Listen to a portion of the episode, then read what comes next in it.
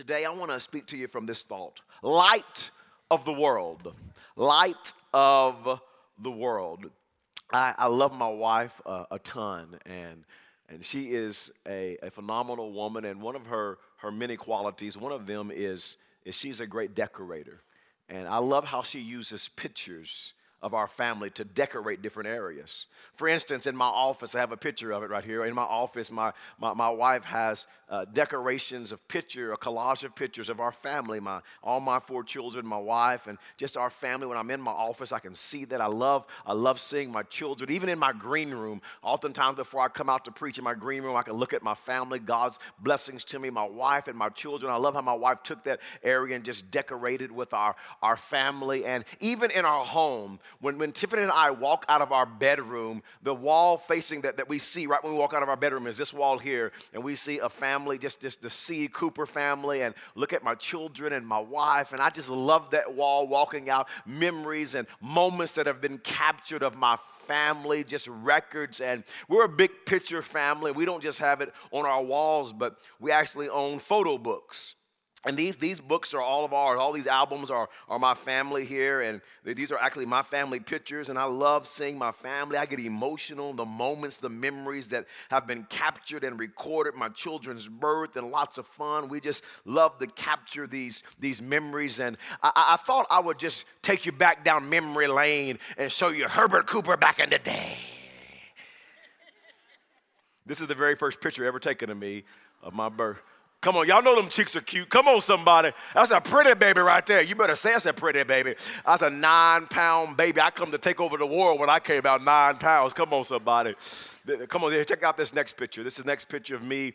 There's me in the middle with my afro. Come on, somebody. Holla at your boy with that afro. You know what I'm talking about. That's my little brother. That's my big brother to the left of me, Scotty. My cousin to the far left. To the right of me is my sister. She's 11 months younger than me, Herlana.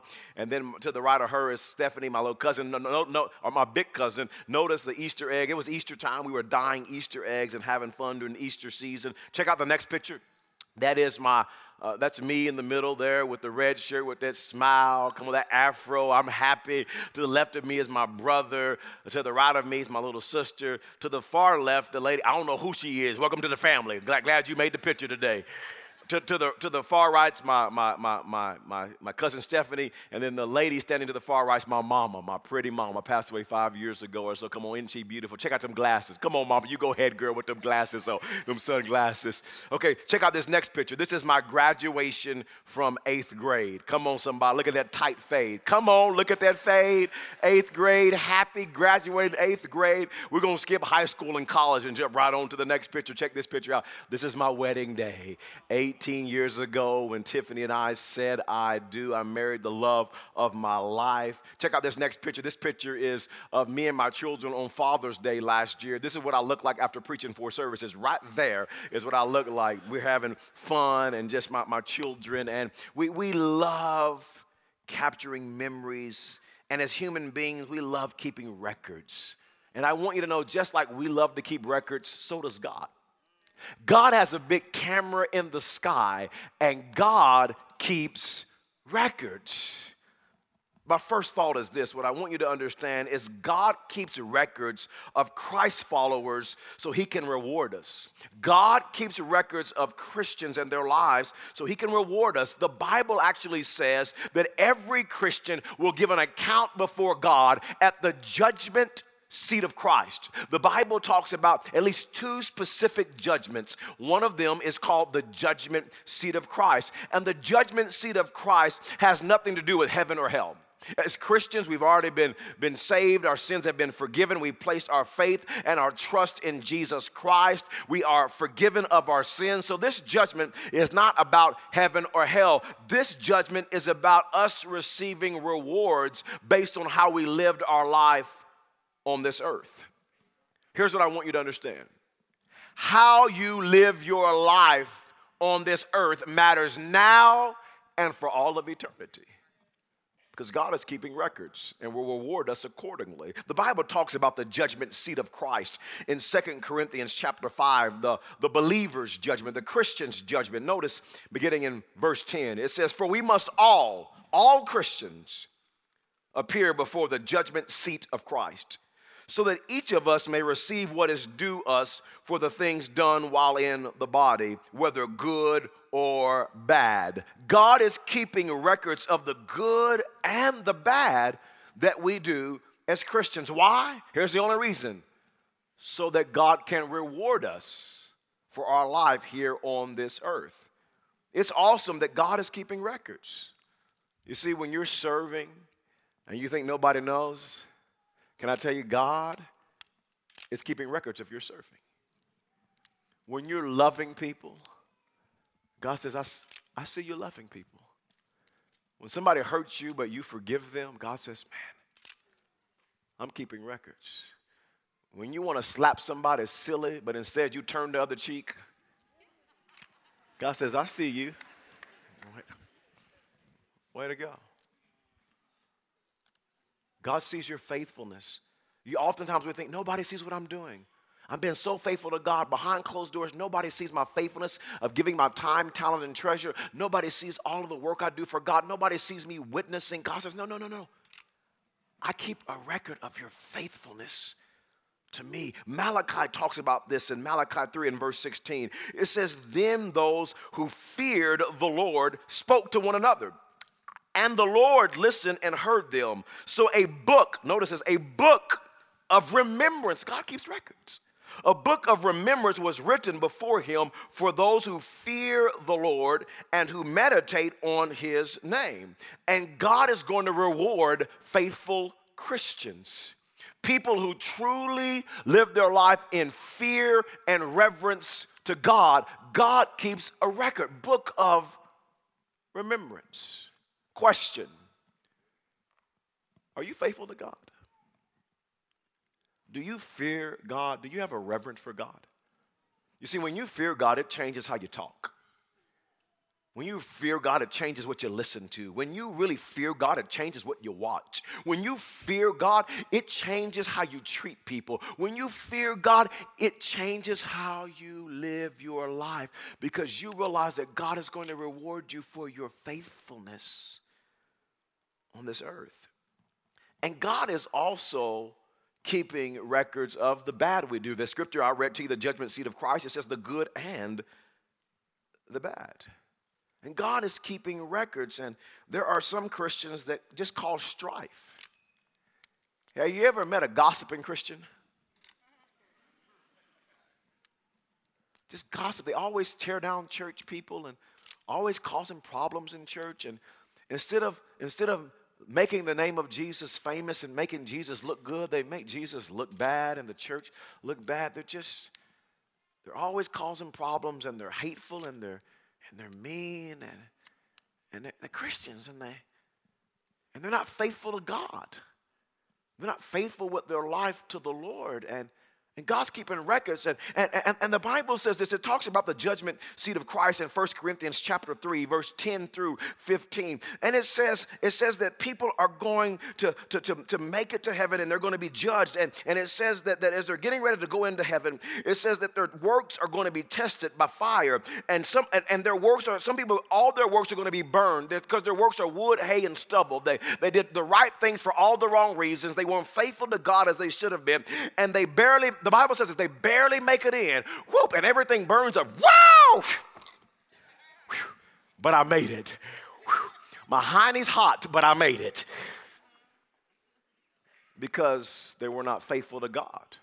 And all their works were burned up because they were not faithful. And God is keeping records. Why? For only one reason. The Christian's judgment is not about heaven or hell, it is about rewards in heaven. Because how you and I live our life really does matter now and for all of eternity. I want you to understand as well God keeps records of unbelievers' sins. He keeps records of those who do not know Him, He keeps a record of their sins. You see, the Bible describes a second judgment. It's called the Great White Throne Judgment. And this judgment is for non believers, for those who do not know Jesus. And Revelations chapter 20 talks about the, the great white throne judgment.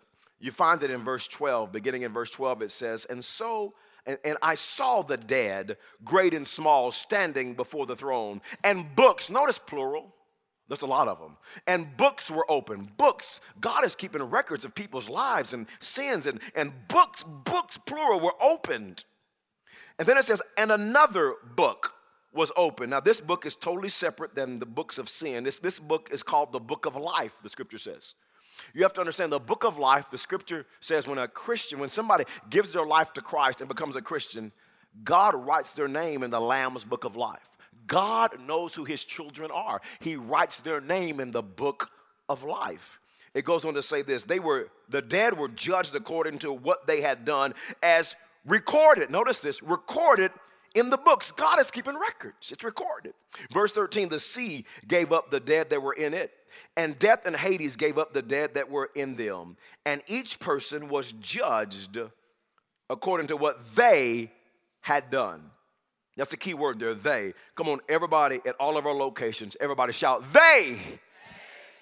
They were judged according to what they had done. Verse 14 Then death and Hades were thrown into the lake of fire, that's hell. The lake of fire is the second death. Anyone whose name was not found written in the book of life was thrown into the lake of fire, to hell. The scripture says this if you don't give your life to Christ, your name is not written in the Lamb's book of life, and you will be thrown into the lake of fire. Now, understand that God possesses so many wonderful qualities. God is merciful, He's kind, He's gracious, He's long suffering. God is love. The Bible actually says it. That's how the Bible describes God. God is love. And our loving God is a just God. You see, the reason God is keeping records is because God doesn't want anybody to stand before Him and say, God, you're not fair. See, God's very fair, He's loving. Nobody will stand before God on Judgment Day and say, God, you're just mean. I don't deserve it. You're just mean. God says, No, no, I'm a loving God. Let me, this is, and this you right here, back. This is, that's you, that's back in the 40s, right here. And that's you, and that's when you were cheating. And there's a picture, and that, that's you right there. And no, I love you, but look, me, the Bible says he judged them according to what they had done. This is, this is what you did. And he, that's you right there. Remember back when you were a kid, you were at the grocery store and you stole that Snicker bar. That's you. That's, that's yeah, right there. That's just that's what you did. God, you're unfair. No, I'm not. No, this is you. This this is you lying right here. Matter of fact, I got like 12 pages you lying. It's just it's, it's just just this is, this is this is you right here. This is your life, and this is you in the 80s. I think y'all called that the freakazoid. Isn't that what you was doing? Yeah, that's what you called it. Yeah, that's that's you in the 80s. And that's you. And this is you right here. You remember, you remember back in 1972, you went to Easter service and, and you heard the gospel, and I was drawing you to me by my spirit, and you rejected me. He's like, ah, I don't, I don't want Jesus. That, that was that was that's, that's that moment when you rejected me. You remember you went to Christmas service several times, and that was you right here. It was 1985. You're in Christmas service, and you rejected me. You remember, right? That was you as a kid right here. You were in Sunday school and they were teaching you and they had the felt board and all little characters and they were teaching you and you were like, I don't want Jesus. I don't need Jesus. Here you, that, that's you right. That's, that's you in 2016 at, at the Easter service. Remember the Easter service? Glory. That, that was, that's you right there. And I was drawing you to me and you, you rejected me. And you remember you were on this is you on vacation. You went to the ocean and you, you saw my vastness and my creation and how awesome the ocean is and all of the fish and whales and birds and, and all the sand. And you looked up and you thought there has to be a God. How could all of this? And I was drawing you through my creation. And yet you just rejected me. And you chose just to walk in darkness. And instead of running to me, you ran away from me. And, and you just said, I'm just, I'm just going to live in darkness. And it's amazing how when you and I are far from God, or we're running from God, or we're rebelling, or we're telling God no, how we just want to stay in darkness instead of coming to the light. The Bible talks about this because God knows us so well and He knows our tendencies. And in John 3 and verse 19, it says, This is the verdict light This is referring to Jesus. Light has come into the world. You see, John 8 and verse 12 calls Jesus the light of the world. Light has come into the world. Jesus has come into the world. But people love darkness instead of light because their deeds were evil. Everyone who does evil hates the light and will not come into the light for fear that their deeds will be exposed. The scripture says, everyone who does evil hates the light. They, they hate the light. They don't want to come into the light. They hate Jesus. And, and a lot of people wouldn't say they hate Jesus with their mouth, but they say it with their life. Like, you know, Jesus, I just don't want anything to do with you. I don't church. Oh, church, God, ugh, time for that. And somehow we, we think, and I know what it's like. I've been there where, where we stay in darkness. And we, we don't want anybody to know what we do. And we think, I don't want my deeds exposed. No one will ever know. It's my little secret. Nobody will ever know. I'm getting away with it. But God says, no, you have to understand. I'm a fair God. I'm just. I don't want anybody to stand before me and say I wasn't fair. And so I'm, I'm keeping records. It goes on to say in verse 21 but whoever lives by the truth comes into the light. I love that verse. When you want to live by the truth, you come into the light. You come to the light of the world. When you want to live a life of freedom, when you want your sins forgiven, when you want heaven, not hell, you come to the light of the world so that it may be seen plainly that what they have done has been done in the sight of God. Listen, it's so important that you understand God's heart. As a communicator of the gospel, as a teacher, as a preacher of the gospel, I want you to know God's heart. God is not keeping records to condemn anyone to hell. That's not his heart. God's heart is salvation. God's heart is a heart of forgiveness. You see, that's what Easter is all about. That's why God sent his only son, Jesus. He sent Jesus into the world to forgive people, to, to, to give us salvation, to give us hope. That's God's heart. Matter of fact, I'm reading to you John chapter 3. If we just go up three verses earlier, we see the heart of God so clearly and so deeply towards you and me. You know this verse, John 3, verse 16, as God shares his heart for us. It says, For God so loved the world. Let's make it personal. For God so loved you. He really does that he gave his one and only son. That whoever believes in him shall not perish but have eternal life. Well, Pastor, why did God send his son? He must hate me, he's mad at me, he wants to condemn me. No, that's not why God sent Jesus. Verse 17 tells us why God sent his son. For God did not send his son into the world to condemn the world, but to save the world through him. You see, no matter what you've done, how much you've blown it, how, how you've fallen short, we all have. God sent his son not to condemn the world, but to save the world. He sent the light of the world that we would not have to live in darkness. And listen to me, when you find yourself in darkness and you know what? You find yourself trapped, man. I've been there, and you're living in sin, and man, and you're just like, man, this is not good, and, and I, I'm trapped in my sin. And but when you bring your sin and your darkness to Jesus, the light of the world, do you know what happens? He forgives you and he cleanses you immediately. You see, do you know what happens to the pictures that I've just taken? When I exposed this film, I just took some great pictures. You were looking beautiful. But you know what happens when I expose this film to the light? It just erased every picture that I took. Because when you expose the film, the darkness to the light, it erases every picture that was taken. And that's why the Bible calls Jesus the light of the world. And when you take your sin and your mess and your filth and your nastiness and your chaos and your junk and you bring it to the light of the world, Jesus Christ, He forgives you and He cleanses you from all unrighteousness. God did not send Jesus to condemn you, He sent Him to save you. You. Jesus didn't take nails in his hands to condemn you, but to save you. He didn't take nails in his feet to condemn you, but to save you. He didn't take a crown of thorns on his head to condemn you, but to save you. He didn't take a spear in his side to kill you and condemn you, but to save you. He didn't breathe his last breath and say, It is finished to condemn you, but to save you. Jesus didn't get buried in a borrowed tomb to condemn you, but to save you. He did not get up three days later with all power in his hands to condemn you, but to save you.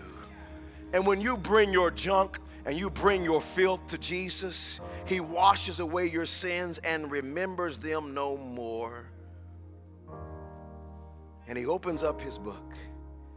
Let me show you the 1940s. It's white as snow. Let me show you the 50s.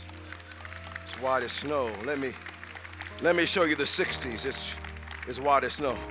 Let me show you the. But God, but God, I remember what I did in 1970. I don't remember what you did. When you expose it to the light of the world, I forgive you, I cleanse you of everything you've ever done, and I will remember it no more. The writer of Hebrews says it like this Hebrews 8 and verse 12 For I will forgive their wickedness and remember their sins no more and you keep trying to remind God what you did back in 1992, and God says it's under the blood. I don't remember it. It's covered. It's washed. You're brand new. You're a new creation. I remember it no more. Isaiah 43 and verse 25 says, I, even I, am he who blots out. I blot out your transgressions for my own sake and remembers your sins no more. That is what Easter is all about an empty tomb so that we could be washed as white as snow. What an amazing God! He sent His Son not to condemn you, but to save you and to wash you as white as snow. John 3 21.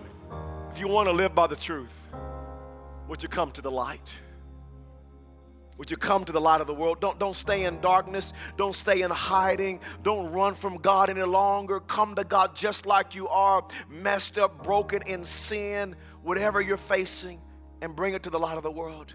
And He'll wash you, and He'll cleanse you, and He'll forgive you because the empty tomb is about your salvation and your forgiveness. Heavenly Father, thank you right now for moving in hearts. We've all fallen short. We've all blown it. We've all messed up. I know I have, God. We all need a Savior. We all need Jesus. And Lord, I pray today that no one in this place who doesn't know you, I pray today they wouldn't choose to stay in darkness, in hiding in secrets.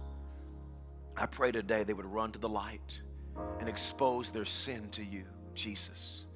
And I thank you, Heavenly Father, that their sins will be forgiven and they'll be washed as white as snow.